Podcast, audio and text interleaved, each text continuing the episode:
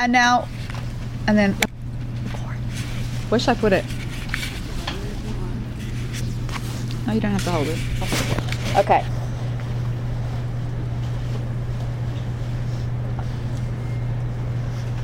I don't know why, but this strikes me as very important to start to discuss. Um, I guess as the world around us gets more chaotic and crazy, um, talking about this topic tonight is probably even more important. And the topic I wanted to dis- discuss tonight was, was, is called nichbadus. It's a mida, it's a quality, a character trait. Um, it's actually unusual. I, not, I hadn't really heard it described in this way before. Nichbadus. It comes from the same word as mechubad, which means like um, some sort of honor, or, uh, to be honorable.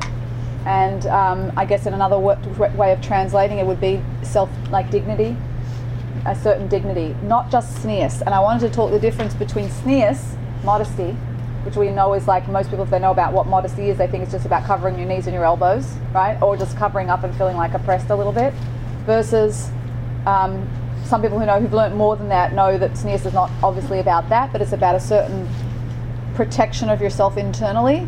But this is even a step deeper, even behind that. This is this a quality called nichbadus, which means feeling regal and feeling like you're really worth it inside. A certain ele- elevation, a certain r- regalness, a certain dignity that, that we really are, and how to tap into that, which is really, uh, it seems, is before tznius. So I, I, wanted to, or, or, it feeds into tznius and they feed back and forth, but I wanted to go behind that. I want to go behind tznius because I think tznius is the word tznius and modesty sometimes is, is overused or used in the wrong way or has different connotations.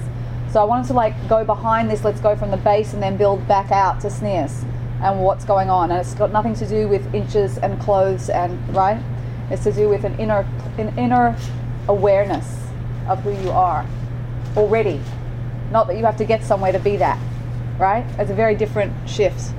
Um, so before uh, we launch into that, there's a couple of foundational ideas that are really important before launching in so that you can hear this in the right way.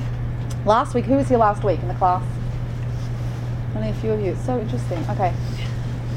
Um, last week we discussed a Mishnah, a Pirkei Avos, Ethics of Our Fathers, that we said should be like the Talmidim of Aaron, right? The students of Aaron. That's one of the quotes in the in the Mishnah. Be like a student of Aaron, like Moshe and Aaron. So, does anyone remember last week what that meant? What does that mean to be a student of Aaron? If you don't, if you never met Aaron, how can you be a student of Aaron?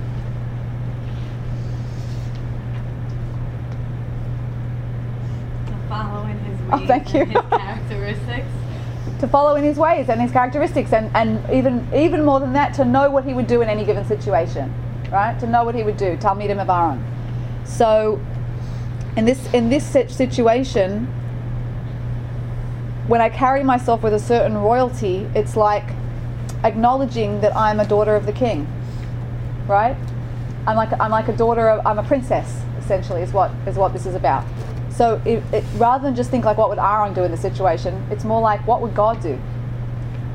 Like if, if you can ask that question, so to speak, like what would God do in? The, what's a godly response in this situation, whatever situation you're in, right? Or what's a righteous response? What would it look like if someone royal was to do that, right? I mean, you could say God, you could, but really that's what we're doing. We're trying to ask ourselves what, not what would Aaron do, right? As a forefather, he's he's huge, he's a great person what would God do? What, what's the right response here in that way? These are some of the, the general themes and idea, ideas. It's a whole way of being, this idea of, of nichbadus. And it's elusive. It's not like something clear cut. It's this centimeter, that centimeter. You say this prayer. You say it's not like that. It's more elusive. It's a it's a quality rather than a rule. Yeah. So um, when I was learning in Israel, one of the key foundational frames of personal growth was uh, a whole system that I learned uh, that Rav came up with. Rav was a big uh, gadol in Mussar and personal development. And he brought, brought down how we can see through the Torah that the way to change yourself is through two different energies, focuses, practices at once. And those two focuses were called planting and building. Yeah, planting and building. That, they actually wrote a book called Planting and Building. Yeah? What does that mean? Planting is more about planting seeds and values. right? You know, when you read kids a storybook at bedtime and like you're reading about how, you know, little Johnny's not going to cross the road without a parent, right? He's going to hold mummy's hand, right?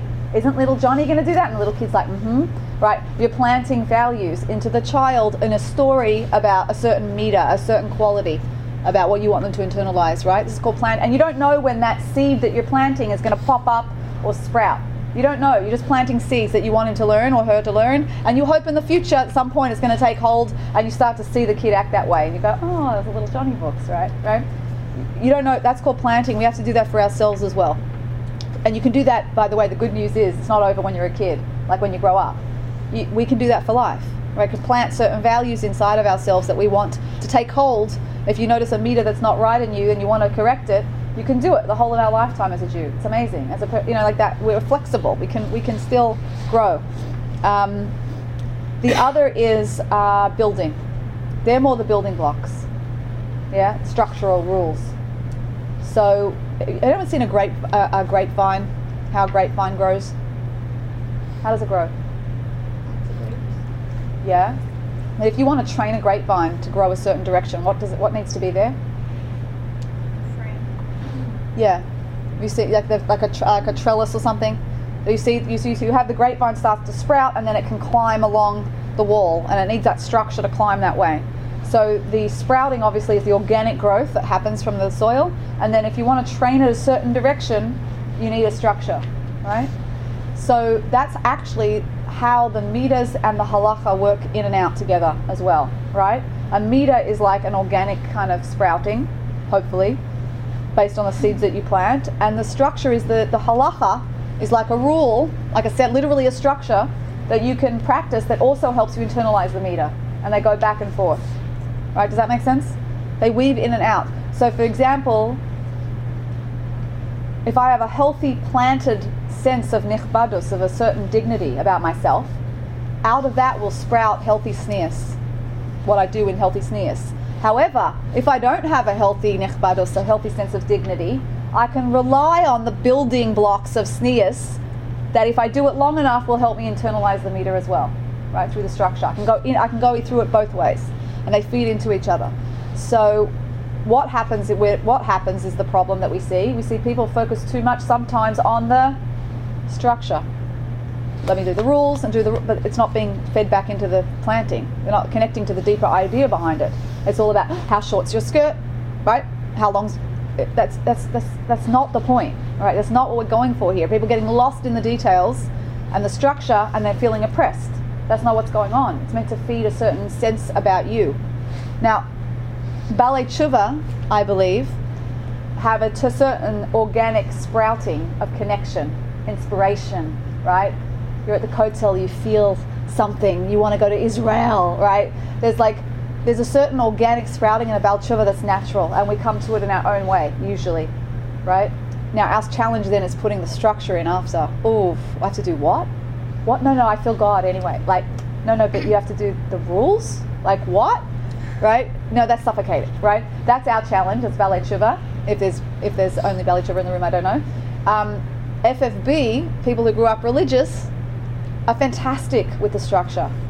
They can just like whip out any bracha of anything. I'm like jealous when I watch them, right? They can just say any, they can daven all chakras off by heart, right? I'm like, are you joking? You know, like I'm so jealous of their Hebrew skills. They understand the structure, the rules, right? They, it's inside them. What do they have trouble with? The connection. They look at us, Balei Tshuva, and they're like, oh, you're so inspired. How do I get that? Right? They like, I'm FFH from, from habit right? Like how I, I I'm I'm feeling like I, I know everything, but like I need the fire. So you see that we teach each other things. Balei Tshuva teach the from from birth and the from from birth, right? And we feed each other. But you see, this is coming from planting and building. The Balei Tshuva have the planting of the inspiration, and the the FFBs have the the structure, the building. They understand the halachas inside out. It's no big deal for them, right? So. Um, so that's how it works. So nichbadus is a planting of this sense of I'm dignified, I'm royal, I'm regal, I'm a princess. That's who I am. And then the halacha, the building is like, how, do, how, does a, how does a princess act? How would a princess act? Oh, have you ever seen Kate Middleton? The Princess Kate from the famous Princess Kate from England? She's fantastic, right? She's, I mean, I'm biased because I'm under the queen, but like, you know, she, why? Because she, she really does embody this, in, at least in the public eye. You never see her wearing short shorts working out at the park, like, right? You, you, you wouldn't see certain things, not because they're bad, it's just a princess doesn't do it. You don't, you can't represent the queen and the palace um, if you're wearing certain things. You just can't, right? It's not, it's not becoming of a princess to do certain things in public, right? Does that mean she's suffocated? No, she's in an elevated place. People look up to her. She's a cer- there's a certain regalness, you know. So this is what we're looking at as a bigger picture. The second most important part of this before everyone freaks out at like what they think they should doing that a princess wouldn't do that now they're doing now they am I not a princess like what is it right before you freak out is there's a certain free will range that we all are in you're in your own range of growth right you heard of the Nekudas HaBechira which is your own point that is your own element of challenge right that is your is the right element for you so it's not about we all have to pretend we're like Kate Middleton when we can't be and we're not. That's not what it's about. But it's about on my level, what would be the next thing I would do or would not do if I really felt like a princess inside in my life, in my current life. Right? Not trying to pretend to be someone you're not. But if I in my current life, if I felt a little bit more regal, a little bit more dignified, what would I do differently and what would I not do? Right? You all have a sense of this because there's certain things you would not do if you were going for a job interview. There's certain things you would not wear. You would you walk in and crack gum and like blow a bubble in the face of the employer and let it smash on your face? No. right. Why? It's unprofessional. So when it's unprofessional, we're fine with it. We get it. But I say it's not. It's not so tznius. Not so becoming. It's not so mechubad, which comes from nichbadus. Mechubad means it's not. It's not honoring of yourself to do that, right? it feels differently to say, okay, whatever, you know, like, but no, but you're really, you really shouldn't do it ever in that way because why should you, if you're not going to do it for someone you want to impress, why would you do it all the other times, right? It's so interesting. We don't think about this relating to ourselves. We just don't. We just don't think of it. Um, so you're, you've got to be at your own level. It's not about becoming something you're not, and it's a whole way of being. It's elusive. It's not. Um, it's not a rule and it's about planting and building. Okay, with those foundational ideas, we can um, we can go forward. Um,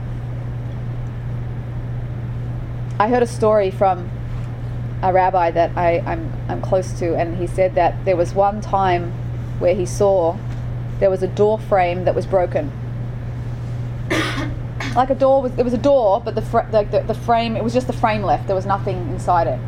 So people were walking in through to the building, and half the people would walk over through the frame, like the frame's closed, would walk like just through the frame because there was a big hole, and half the other people would actually open the broken door frame like a door and walk through like as if it was not a broken door, right? He was watching this curiously, and he realized that all the people that opened the door frame and walked through, pretending as if it wasn't broken, were all people who had the same rebbe, so the same teacher. Just he just noticed it. He was like, "What? Wait a sec." They have that rebbe. They have that rebbe and he was curious as anything. Like maybe they learnt something like this in the yeshiva. Like he went like, shouldn't don't walk through broken door frames. Like what what?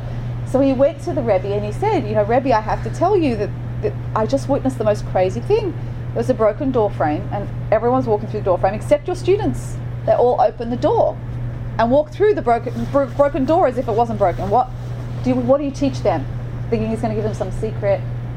And he said the most amazing thing. He says he said, well, what is it connected to a mitzvah? As Rav Berkowitz actually. And Rav Berkowitz says, it's not a mitzvah. He goes, so what is it? He said, they're human beings, and human beings walk through doors. Like what? Human beings walk, open a door and walk through doors. That's what a human being, a human being does that. They open a door and they walk through a door. They don't just, it was a very deep idea that they all felt that I'm a human being, and even though the door's broken and technically I can jump through the hole, a human being doesn't just jump through a hole. Not because it's judgment. I wouldn't judge someone else negatively for doing it, but that that, that feeling in themselves, it, was second nature. Even they didn't even think about it.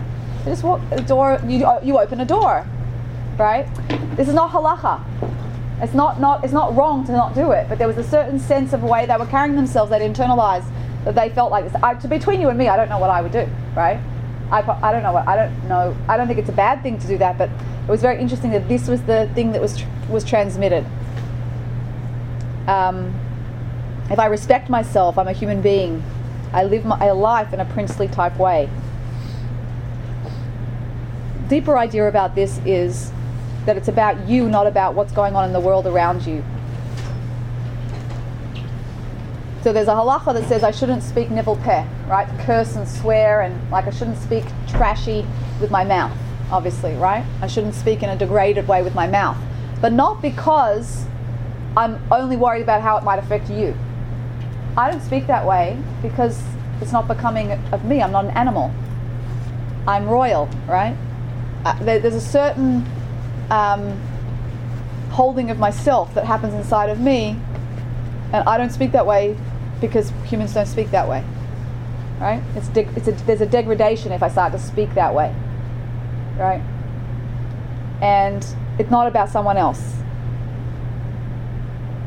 I don't scream if I can help it because I'm a human being. Whereas, you know, talking is more about communicating and screaming sounds more like barking.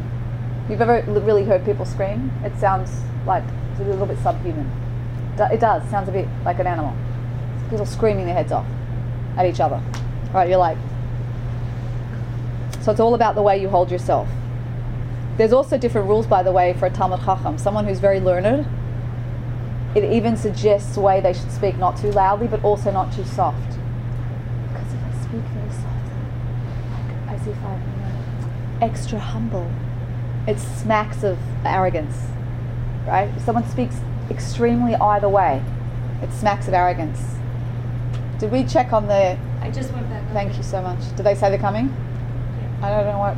I was a little more Huh? forceful this time. so hopefully they'll come. Say again. I was a little more forceful this time. Were you? So hopefully they'll come. Yeah. What are we waiting for? The air.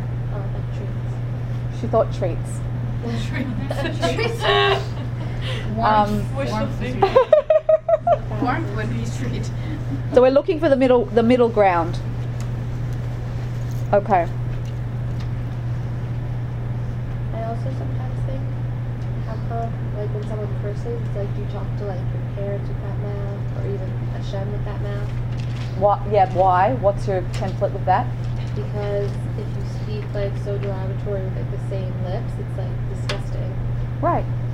Right. And that one one is more elevated, like Mhm. thinking of parents should be respectful, right? God should be respectful, and I'm using the same lips, right? It doesn't add up. Even though we can slip and we can mess up, but overall, we're, we're not we're not aiming for that. Is that why Lashon Hara never elevates you? Like sometimes it feels okay to vent, but like constantly talking about like someone that's not good for you, there's no point because it's not.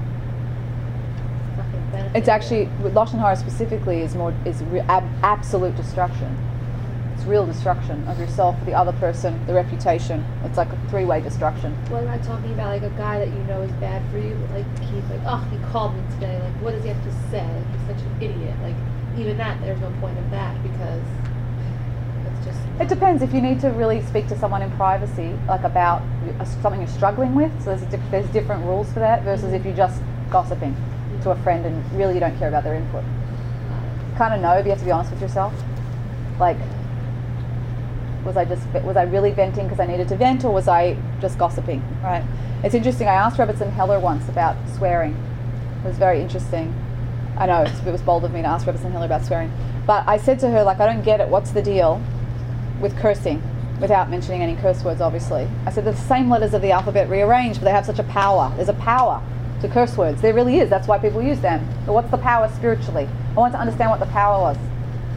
And she said the most unbelievable thing. She said, because if you think of every curse word, I'm sorry to do that to you, but she said, if you think of every curse word, you take what's meant to be private and or holy, which I would argue is a type of dignified something to be it's, it's something if something's private and holy there's a certain dignity to it right and makes and when you speak it out there and you put out that concept that's meant to be private and or holy and you put it out there crassly in the public eye where it shouldn't be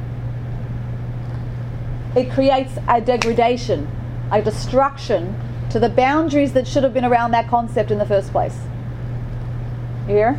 And she said the punch that you feel is the destruction, literally, of the boundaries around the concept that should have been there. So there is a power. The power is the destruction of the boundaries. There's a destruction to use something. You think of curse words that are usually done privately and have boundaries around them. They're private. They're tznius. They're modest. They're private. They're dignified. They're holy. They're either between two people or they're by myself alone or they're not for everyone to comment on and be involved with. There's a certain modesty to it. And that power of like putting it out there is a destruction and a degradation of the boundaries that should have been around that thing. And you don't even have to be on such a high level to feel that. If you remove yourself from any kind of cursing environment and then you go back in, it feels like someone punched you in the stomach when, when they say the word. Like it's hard nowadays because every, it's everywhere. But like if you go to say seminary in Israel for three weeks and learn, right? There's usually not so much swearing around there. And then you go back into the normal world, it, you, you feel it. It's like it feels like a little bit jarring. That little jar is like a little assault, a little crossing of your boundary every time. So it's easy to get desensitized again to it, and it's easy to resensitize if you remove yourself again, right? And even in yourself, if you stop saying it, it's amazing what happens, how you can sensitize. Well, what is that? That's a degradation, literally, of this mida, nichbadus. It's like a degradation of my dignity. It's literally what happens when I use crass words that are meant to be private publicly. Right? It's an amazing concept, and it makes so much sense. We don't think about it even, right? That's the, that's the spirituality behind curse words. You heard it here first. That's all. I'm just kidding. Okay, so so but that's part of this whole mida of, of holding yourself in a dignified way. You know, sometimes like we slip, we say things. Sometimes I slip and say things I wish I didn't say, and afterwards I feel like ugh, ugh, ugh. You know that? Do you know that feeling? Yeah. You know that ugh feeling. Yeah. It's like it's an inner ugh. What is it? Because I didn't respect myself. It has nothing to do with anyone else. I could be by myself in the car, right? I didn't respect myself, and that, that's the ugh. So that's that's that's where we're coming from. It doesn't mean I beat myself up or I'm a bad person. It, it, I just I just don't want to be holding it. It's not where I want to be. Um, it's interesting. The Torah says objectively you're not allowed to be disgusting. I didn't know this, by the way. You're not allowed to like do things that objectively disgust other people in front of other people, like spit. You know when people do that, and you're like, it's just like disgusting. You feel it. You feel it in your body. It's disgusting. Like, ew.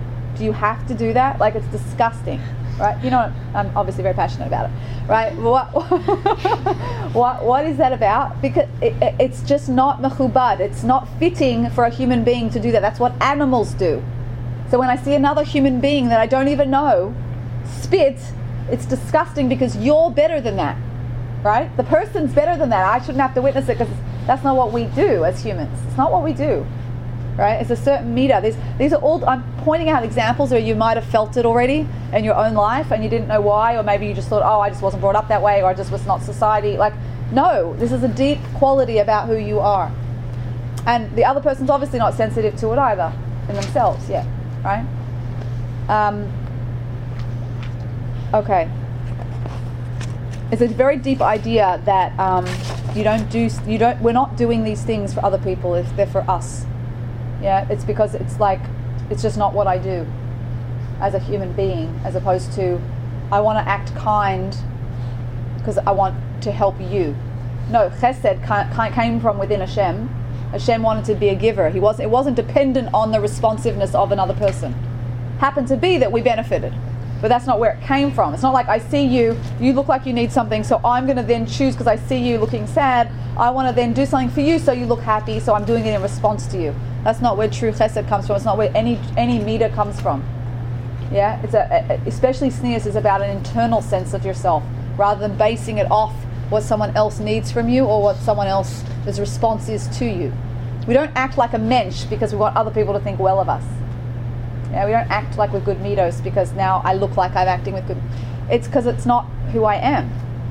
Right? There's a halacha that you knock on the door before you enter. Do you know this? There's a halacha, a Jewish law that says um, it's and you're about to walk into a room and you don't know who's in the room. It's it's nice to be a mensch, to be someone with good midos, good character traits, to just do a little knock on the door. Oh yes, thank you. We're, we're all in in like a, an igloo. Are you guys okay? It's freezing. It's freezing? Freezing. We're all in coats.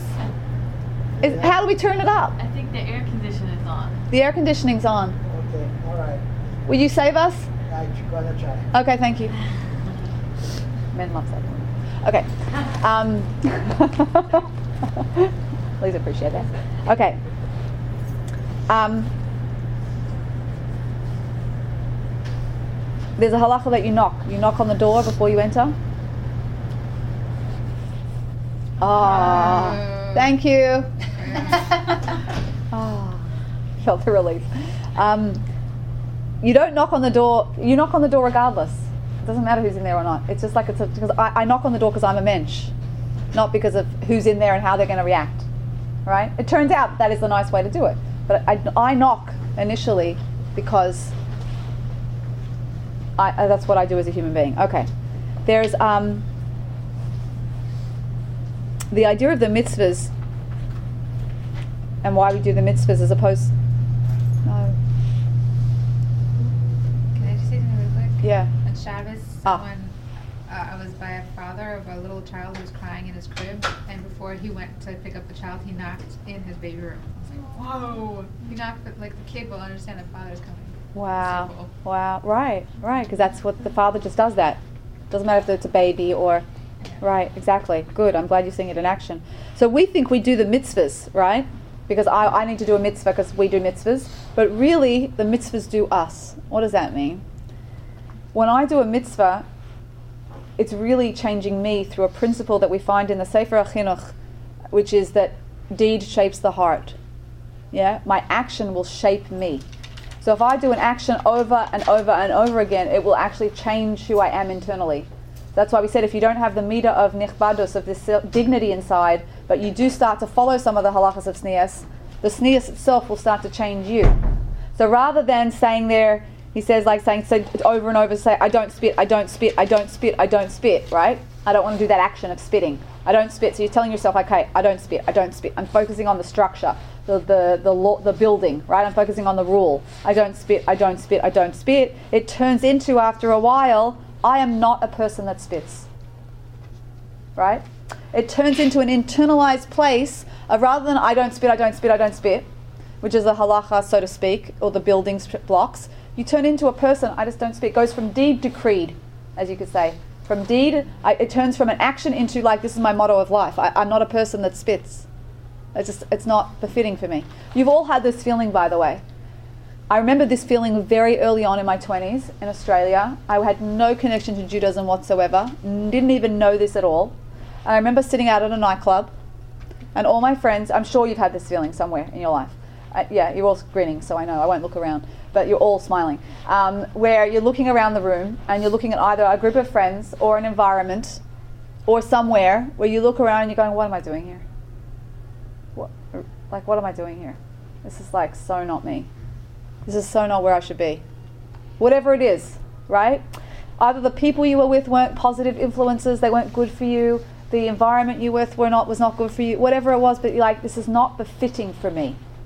And I remember looking around this nightclub and it was like everyone was in slow-mo, like, woo, yeah. Like everyone was like that. And I took, you know, that when you take a step back and it looks like you've got a wide angle lens from your, in your own life where you suddenly get that perspective and you're looking back and looking down at everything. I had that moment in a nightclub and I, it, it's like God opens up these windows for you in your life sometimes where you get that perspective. It's like a golden moment and you can choose just to flick it off and then go woo back in like back into the scene and like ignore it. You get a choice whether you're going to listen to that insight, that deeper, still small voice that they call it in, in Judaism, like a, like a certain insight, a certain depth of understanding about your life, or whether you're going to just go back in. It says that later on in life, it's not that you're held accountable for things that you couldn't have known or things that you didn't grow up with. You're held accountable for those moments, those windows when they opened in your life and you knew you had a window and you didn't act on it. When you had the insight and you chose not to take it. They're the moments you'll be held accountable for. Right? Which makes sense because you had the opportunity. So it doesn't mean you can't get it back next time, but like there's those moments in life that are key. Um, this is not befitting for me. But that type of a feeling, not a better than feeling. Um, where do we see this action of deed shapes the heart? So it turns out the word ahava means Love. love. Yay. So love, um, you would think is a feeling, right? Love's a feeling. How do I get love? How do I get to feel this feeling called love? So if you look into the root of a word in Hebrew, you know the root of the word reflects the concept itself. So the root of ahava you would think would reflect the concept of love and the feeling of love. Instead, the con- the root of ahava we know is the word hav, which means to give. So you see that the essence, how do I feel like I need to generate, if I need to generate love, so it says, so give. So the more I act in a certain way, giving, that generates this feeling called love. So deed shapes the heart, literally. Literally. In the actual word love itself, it says that. Right? Deed, your action of giving, will shape the heart. By the way, this is very empowering because this whole idea of like, oh, I fell out of love with him. Oh, like, oh, we're, we're in love and now I feel I can't help it. Like, I love you, but I'm not in love. You know that whole thing? I always mm. wondered, like, what what does that mean for marriage? Because like you're going to commit for life, and then like, what? How do I know I'm not going to fall out of love with someone 20 years down the track, right? It's pretty scary. So this just like eradicated all my fears of this because it was like, oh, that's not how it works, right? The Western world's just totally deluded us, right? It's not how it works. How does it work? You want to feel more loving, act more giving. Just give, but I don't feel like it, so give, but I don't feel like it. Give anyway but I really don't feel like it. But you will feel like it the more you. So the more you give, the more that will generate this feeling of love, and then of course you'll feel like giving more. But it's like the instructions of how to get out of the box are on the outside of the box. You know the idea? Mm-hmm. Like you have to, even when you don't feel like it, the Torah says give anyway, and then you'll start feeling like it. So it's like that's very empowering because you're not sitting there a victim to your feelings, right? Where you're just like, oh, oh well, I fell out of love. Oh well. But they got, people really feel that way. They feel complete victim to their own feelings oh, I don't, I don't feel loving anymore. I did feel loving towards you, everything else was aligned and right, but now I just don't, I'm not in love with you. But that's what commitment is. Commitment is I'm, I'm committed to be here with you no matter what, right? No matter how I feel in the moment, right? We value commitment over feelings. It's a separate class, but any, yeah? But why can we do that? Because we know that if you act loving, it'll generate, it'll generate, sorry, if you act giving, it'll generate love. Um, okay,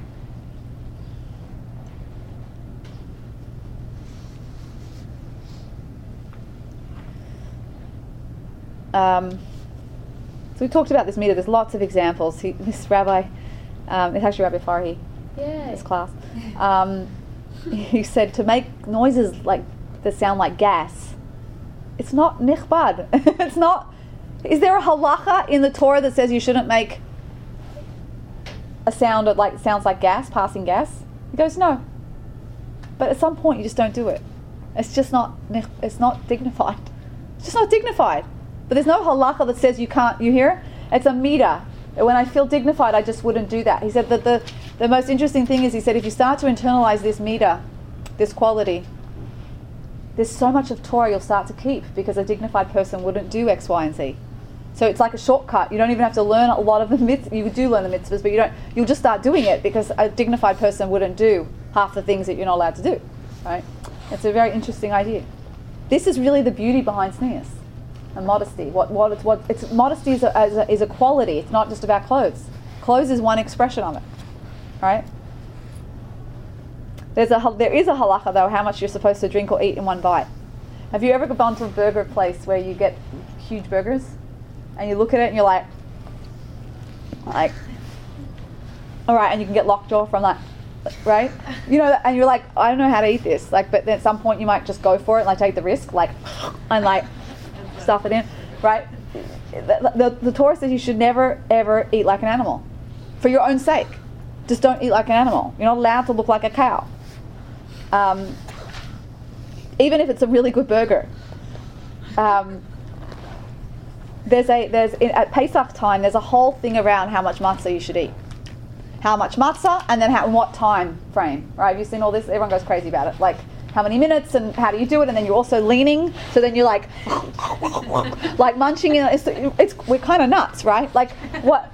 Like how much do I eat, and then how many minutes do I eat it in, and then I've got to do it leaning, and I, I meant to look dignified, right? We all know that, that mo- and no one speaks, and everyone's crunching, right? It's that really awkward moment. My okay. brothers definitely don't look dignified when Right. So like, so th- there's this interesting machlokus, this difference of opinion on, on how much you're actually meant to eat, like what an actual measurement of the matzah is, and it ranges a half of one of those squares versus a third of one of those squares, and well, there's all different opinions, and they're all correct. Okay, like we, we like that. We like to have many opinions. Um, right? In in in one type of Hasidus, they're strict. To, they try to keep all the opinions. Like they go to the most strict, so they can keep everything, right? Which is they want to do like go beyond the letter of the law, and they want to do that. It's the way they express themselves. Fine. So what? So they'll eat the full matzah. They'll have the full one, right? But there's another machlokas disagreement about the time. So some said you should eat that, that whole shiur of matzah in two minutes. Some say it's four minutes, and some say it's nine minutes. Right? Different time frames. How quickly you should eat it in one go. So the ones that are trying to fulfill all the opinions obviously eat the biggest matzah in the shortest time. Right? Can you imagine this? The huge matzah in two minutes. Okay? So another opinion says you should store the matzah in your mouth and chew it and keep it at the sides of your mouth so that you can swallow the whole shiur at once, like in one gulp. Like this is a very, whatever level, right? This is a very type of specific chassidus.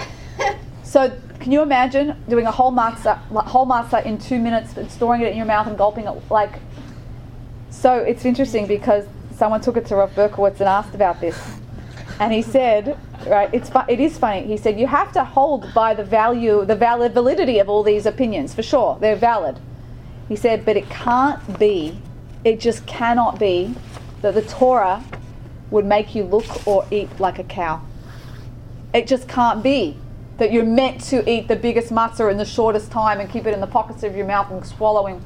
It can't be that in every other aspect of Torah you're a refined individual. In this area, to keep all the opinions, you have to look like a cow. Yeah, like, oh, oh, oh. like there's no way. There's just no way, right? So again, this is about using your what we call seichel, your your head, your logic, to understand deeper about like what what what would Hashem do in this situation? What would someone regal do? They wouldn't act like this, right? If something feels off to you, it usually is. That's my. Whenever I speak to students about this, and they're saying, "I'm not sure they're from, and they were doing this, and I know Judaism says that." I'm like, "But just felt wrong." I said, "You're right. It's wrong." I can't tell you how many times I've said that to a student. Why? Because they're not acting like a mensch. So it has to be wrong, because that's the whole point of the Torah is to refine us. You hear? So if something feels off to you, like someone's coming across arrogant, mean, rude, cruel, doesn't feel right, you're probably right.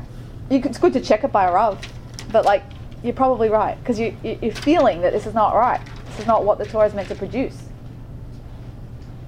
Okay.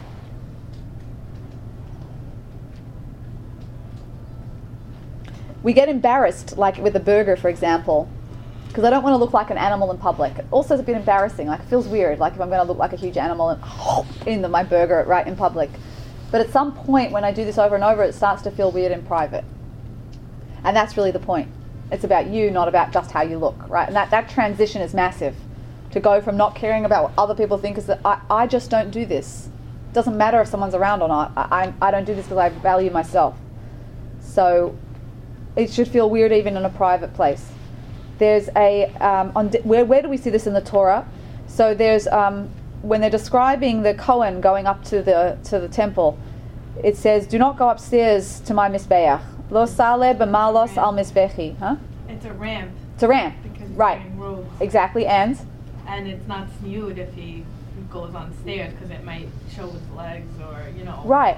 So the question there comes: the Cohen's the Cohen is the top, you know, is the top, is the most holy, and he's walking up the ramp, and it says, you know, don't go up, don't walk upstairs to the mizbeach, because if I walk upstairs with a, with a, they've got a robe on, it's like the robe could lift up and I could see the legs. So like, it's just a ramp there. There's no one there though. Right? Or there's just the stairs. The, the, the stairs are going to see his legs. Who cares? So the question here is, it's not about the floor. It's about the Cohen. It's not about what the response is from the external. It's about he shouldn't do it because that's not what he would do, right? On that level, it's a higher level. We don't, we wouldn't relate to that. There's nothing wrong with going upstairs, right? But on that level, it's more tznius, more modest for him to walk for himself up a ramp than up the stairs, where he's lifting his legs and the robe might flap up, right? So um, that was one example where we, where we, we see that the quality of the, the character trait is not about the response. Another one. Anyone know where there is another one where it's clearly, clearly not about the response? Another forefather. There's certain things they won't do out, out of gratitude. That's a key. That's a hint. Can you give another hint? Take something. Yeah, it was like they wouldn't do something that they were asked to do because they had gratitude towards them saving the, the thing saving its life. Tell us. Tell us. So we know with Moshe Rabbeinu, with Moses, that he wouldn't hit the water or the sand because it saved him. Right? Well, what do you mean a river's going to care? Right? He wouldn't hit the water. Um, it has nothing to do with the water and the sand knowing about it. It's about me. When so, when I when I am grateful to something, I won't. I shouldn't act in a way that's disrespectful to that thing, even though the thing is inanimate. Right? You hear the sensitivity here. Sensitivity is about him, right? Not about right. The sand buried the Egyptian, so he did. He didn't get killed. He could run away. Being appreciative has nothing to do with the other person seeing or feeling or knowing that you're appreciative. It's to do with you as a human being being appreciative inside, right? It's an internal sense. Okay. So when we're going about our oh wait, so I just want to add on one thing about the uh, about the um, walking up the Cohen walking up to the mizbeach, to the altar, on the ramp. It's very interesting. There's a double meaning. It says lo sale b'ma'alos, right? Don't go up the stairs. Stair ma'alos is like stairs to the to my altar. So the double meaning here is that ma'alos, ma'alos, also means character traits. Don't go up with inflated character traits to my mizbeach. Don't. It's not enough to just not be like to be careful about your tznius, to do the things that you shouldn't do. Don't worry about just doing the things like the um, the prohibitions in life, like oh, I'm, I'm not gonna I'm not gonna walk up the stairs. I'm not gonna um, speak lashon hara. Like don't just don't worry about the things you shouldn't do. Don't go up with inflated character traits as well. You have to looking at a middle middle line, a balance here. So don't go up all arrogant that you're the Cohen going up to the to the altar as well. We're looking for the middle the middle line here. Um, it's about maintaining the concept of what is. What does that mean? It means that just because I don't act disgusting, this is this is the point, deep point. Just because I don't act disgusting in my life doesn't make me by definition dignified. You hear that? Just not being disgusting doesn't make me like a princess. Right? It's partly what I have to do because I shouldn't drop degrade myself down there. But just not spitting makes me a princess? Not eating like a cow makes me a princess? No, of course not. So it's about maintaining a concept of what is. Now, what does that mean? Does this make sense? Mm-hmm. Like just not doing the negative stuff doesn't make you the positive. You have to do the not. You have to not do the negative stuff, otherwise you're going to degrade yourself. But what he, he says very interesting. He says, feel behind the halacha. Do, after I do something, you can ask yourself, do I feel a little elevated now or a little ashamed? When you do something, anything, we're talking about you walk into a, a crowded room at a party and how you greet people. I don't mean like you're not allowed to get all fanatical about analyzing yourself, right? But like just generally check in with yourself now and then. Do I feel a little elevated or do I feel a little ashamed about what I if you're sensitive to yourself, you'll feel it. It's your own barometer of your own dignity. Children have this by the way, and humans will strip them of it by their look or by you being silly, right? They'll have a sa- children have a sensitivity of this like tznius and this dignity. Like they don't like being you know, center of attention if you catch them in a vulnerable moment. They, they don't, they don't, they're not, they're not going for that. Unless it's been validated and approved of, and then that's what they do for the love and attention. Um, so, how do you feel this dignity without a sense of arrogance? How do I feel that I am all that? I'm important. I'm a princess without feeling like I'm all that. Right? Without the arrogance. It's a very important question. How do I feel dignified and nichbad? That I'm so important, but without feeling arrogant. Yeah. Well, I think something that helps with that is to know, well, if you believe in Hashem, there's something grander and bigger than you. Excellent. So that what? How does that apply to me? Good. Just taking a next step. Well, it keeps you more humble because you're not all that. I mean, you are, but there's also more to live up to. There's always more. Okay, good. You're getting closer. So you are all that and you're not all that. So that's the piece. Yeah. Um, because you're not just not doing the bad stuff, you're also doing the good stuff and doing the things to be more like Hashem and doing Right. the positive actions in addition to not doing the negative. So I could think, oh, I'm all that because I'm doing all that. Whoa. How do we not be arrogant about that? I think, like as you were saying, with the weaving in and out of your good actions and your restrictions. So if you were all that, then you wouldn't have restrictions. So putting Oh, interesting. putting That's- those okay. things in your life, like I, I I do all this, but I don't do this. So seeing your humanness. Yeah, like putting guidelines in your life. Okay. Okay, good. I like that. What else? Yeah. Well, I think something else that often contributes to someone becoming arrogant is that there's a level of comparison that you're comparing yourself to Mhm. other people. Mhm. So it's if you're only doing it for yourself, it's kind of hard to be arrogant because you're, I don't know. You're, it's just. It's not about you. putting down others that you feel better because you're putting down other people. Yeah, 'cause you're just Right. It's just you, and this is who you are. You're not like I'm doing all this stuff and I'm so great. It's just I'm doing all this stuff.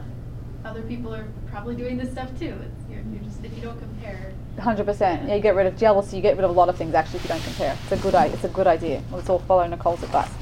Um, it's true. I shouldn't compare to other people. Where does arrogance come from? Right. Pride in what? Pride in your ego. But like, wh- what are we usually arrogant about? Things that we think we did as opposed to what Ah.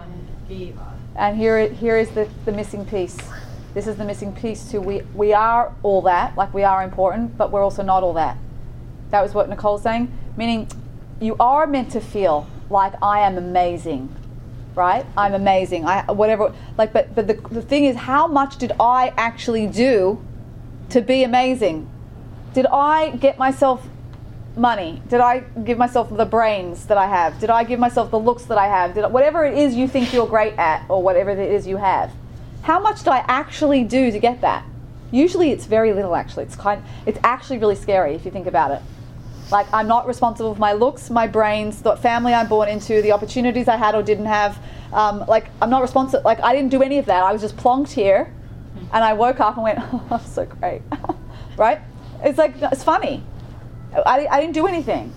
I- Okay, so when you start narrowing it down to what you actually did, it's you know it, it's it's humbling over a lifetime.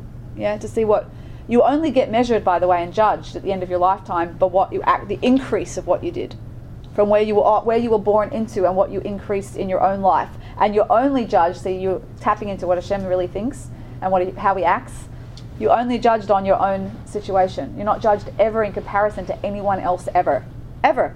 You're only judged according to where Hashem plonked you at the beginning of your life, with all your situational factors and genetic factors and environmental factors, everything you had in your own life, opportunities and lack of opportunities, and what you made of them. And you are judged according to your even your own ability. Like Hashem knows even how hard something someone struggles with doing chesed, and someone else is the most chesedic person, like doing chesed all the time. And the other person's looking at the other person always doing kindness, going, I wish I could do kindness like that. I can't at all. Like I just don't feel like I'm such a giver. Yeah. You're never judged according to that, because who knows what their background was? Maybe they're one of those, you know, those Shabbos mums who just kept baking challah out, you know, like every five seconds, like a new challah is going, you know, like whatever. You don't know what their role modeling was. So you're only judged according to your own situation and what you did with the skills and talents and opportunities you got given. Yeah, or how hard you chose to do one little kindness that was so hard for you. You get enormous merit for that. It's actually extremely fair, right? Extremely fair. Only, it's, it's the only idea of just that we have, yeah. Is that the case for non-Jews as well? I think so. I think they have a different purpose, but yeah, slightly different purpose. The purpose is still to develop themselves. But I, for sure, they're judged. They're not ju- They're not judged according to what they didn't have or didn't do. Right. But they're judged according to the laws they need to keep, and um, definitely righteous Gentiles for sure. Yeah. For sure. Um, the relationship to God. Um, okay, I have no clue of time. Let me just check. Oh, excellent. Um, okay, so what, what's the practical step here? Nichbad is import is that I'm important and I do things that matter, but I can't take credit for being so amazing. I can't take the full credit right? The problem with arrogance comes when I take credit for being so amazing. Like, yeah, you know, I'm just so great. All right. There's no acknowledgement of another source there. Like you said, knowing Hashem's the source. Um, okay. So what's the practical takeaway?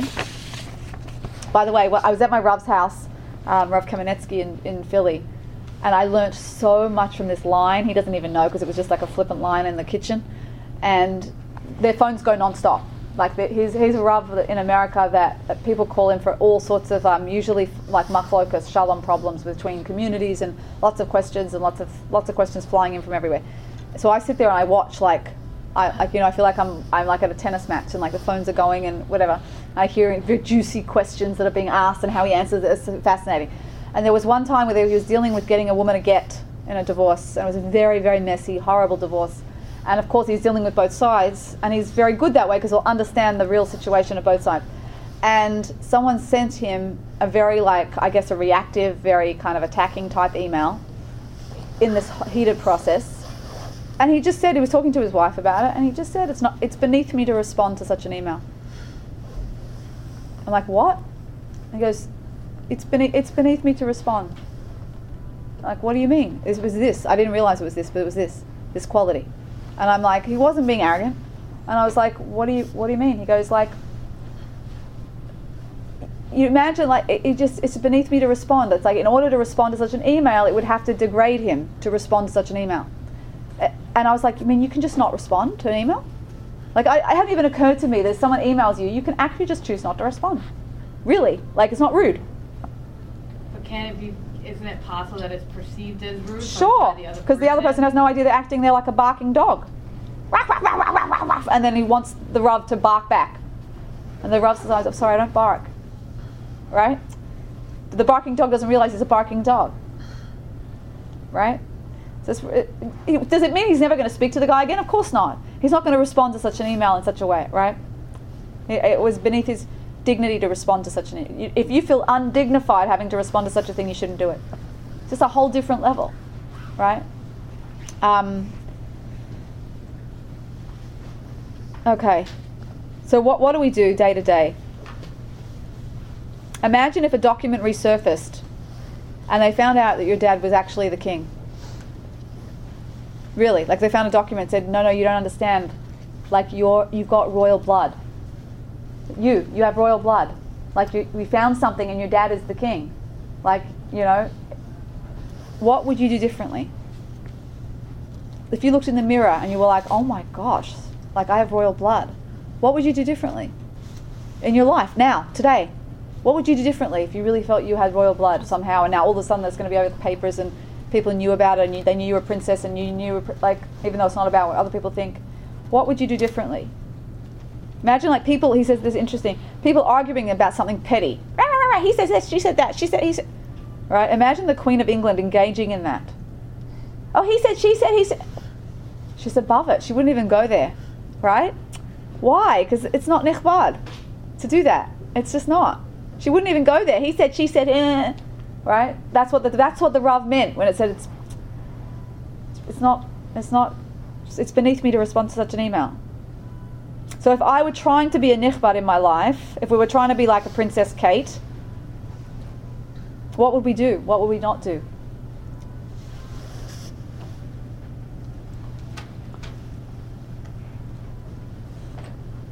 These are the questions. Like I was thinking, what would I do? Probably crack gum, like I wouldn't crack, you know, like certain things. It says, can you imagine the Queen running for a bus? no, it's not nichbad to run for a bus. It's not. It's not against halacha to do that, but it's not It's not dignified to imagine the Queen like bolting for a bus. Right? It's funny, but could you imagine a Queen on the bus, standing on the bus, traveling on the bus, or traveling? Yeah, like you could imagine a Queen standing on the bus in a in a dignified way holding the thing, being dignified. I mean, she wouldn't be on the bus because she would have all the bodyguards, in, you know, right? But yes, you could imagine technically a queen on the bus, but you could not imagine a queen running for the bus. So there's an example of a sensitivity where we all have it because we were laughing about a queen running for the bus. We know a queen wouldn't run for the bus. It's not. So in yourself, doesn't mean you can't run for the bus, okay? But in yourself, what would I not do if I really felt I was regal? What would be the next step up if I had a little bit more dignity about myself?